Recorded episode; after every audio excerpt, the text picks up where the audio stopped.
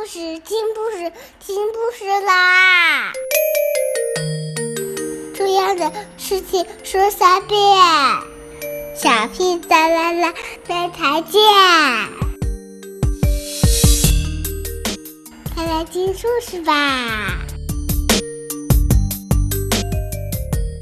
！Hello everyone, today we'll continue to read the book Akbar's Dream. Chapter Two. The train journey to Agra was a long one. Akbar sat in his seat and looked out of the window. I can't wait to see the Taj Mahal, he said. Are we nearly there? Not quite yet, said grandfather. Shall I tell you the story how past the time? Yes, please, grandfather, said Akbar. Tell me the story of the Taj Mahal. Grandfather smiled. He sat back in his seat and began.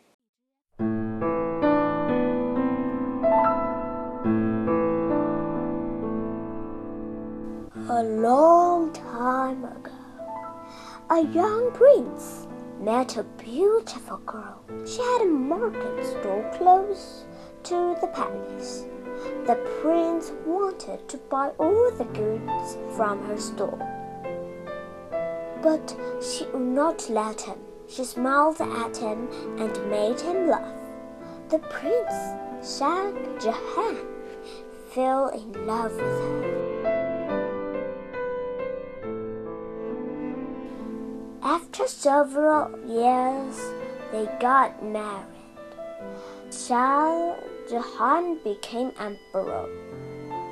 He called his wife Mumtaz Mahal which meant chosen one of the palace. He loved her very much, and she was never very far from his side. One day, Shah Jahan had to go and fight a battle. While he and his soldiers were away fighting, Mumtaz gave birth to a little girl. The baby survived, but sadly, Mumtaz died. Grandfather stopped speaking.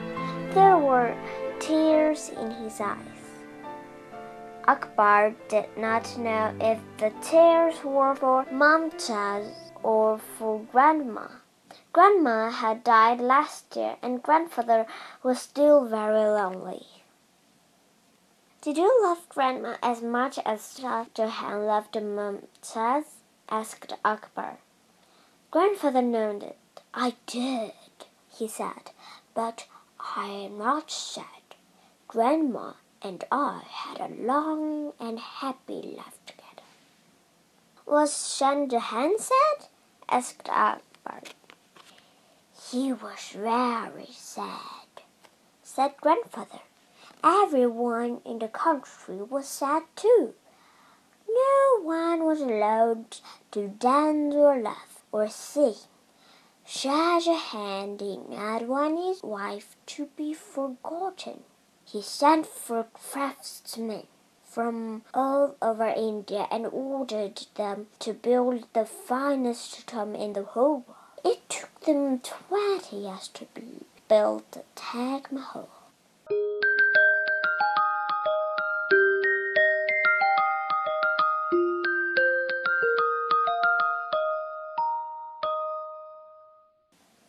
Akbar stared out of the garage window. Twenty years was a very long time.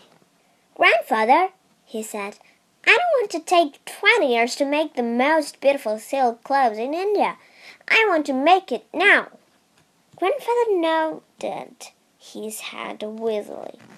I know you do, he said. But first you must have a plan. You must know what you want to silk to look like. You must know its color and its pattern. You know those things already? No, said Akbar. Not really. I have ideas. I have pictures in my mind. But they're not very clear. When I try to draw the pattern of what I see, it disappears from my head. That's happened me to me too, said grandfather. Now I only make the patterns that I know well. I make the patterns that my father made, and his father before him. I want to make new patterns, said Akbar. I want to make patterns that no one has ever seen or seen before. You were like Shah Jahan, said grandfather. You went to make the most beautiful thing that had ever been seen. This was true. Akbar knew that he would never be happy until he had made the silk he dreamed of. He hoped that the Taj Mahal would fill him with ideas for the silk's pattern and its colors. As soon as he knew that they were, he would start work. Look, said grandfather, we are in Agra. We can't be far from the Mahal. The train stopped and many people got out. Grandfather and Akbar let themselves be carried along the platform by the crowds. Soon they were in the streets, heading for the Taj Mahal. I can see it, cried Akbar. A beautiful white dome sparkled in the sunlight, and four tall towers straight into the sky. Isn't it wonderful? gasped grandfather.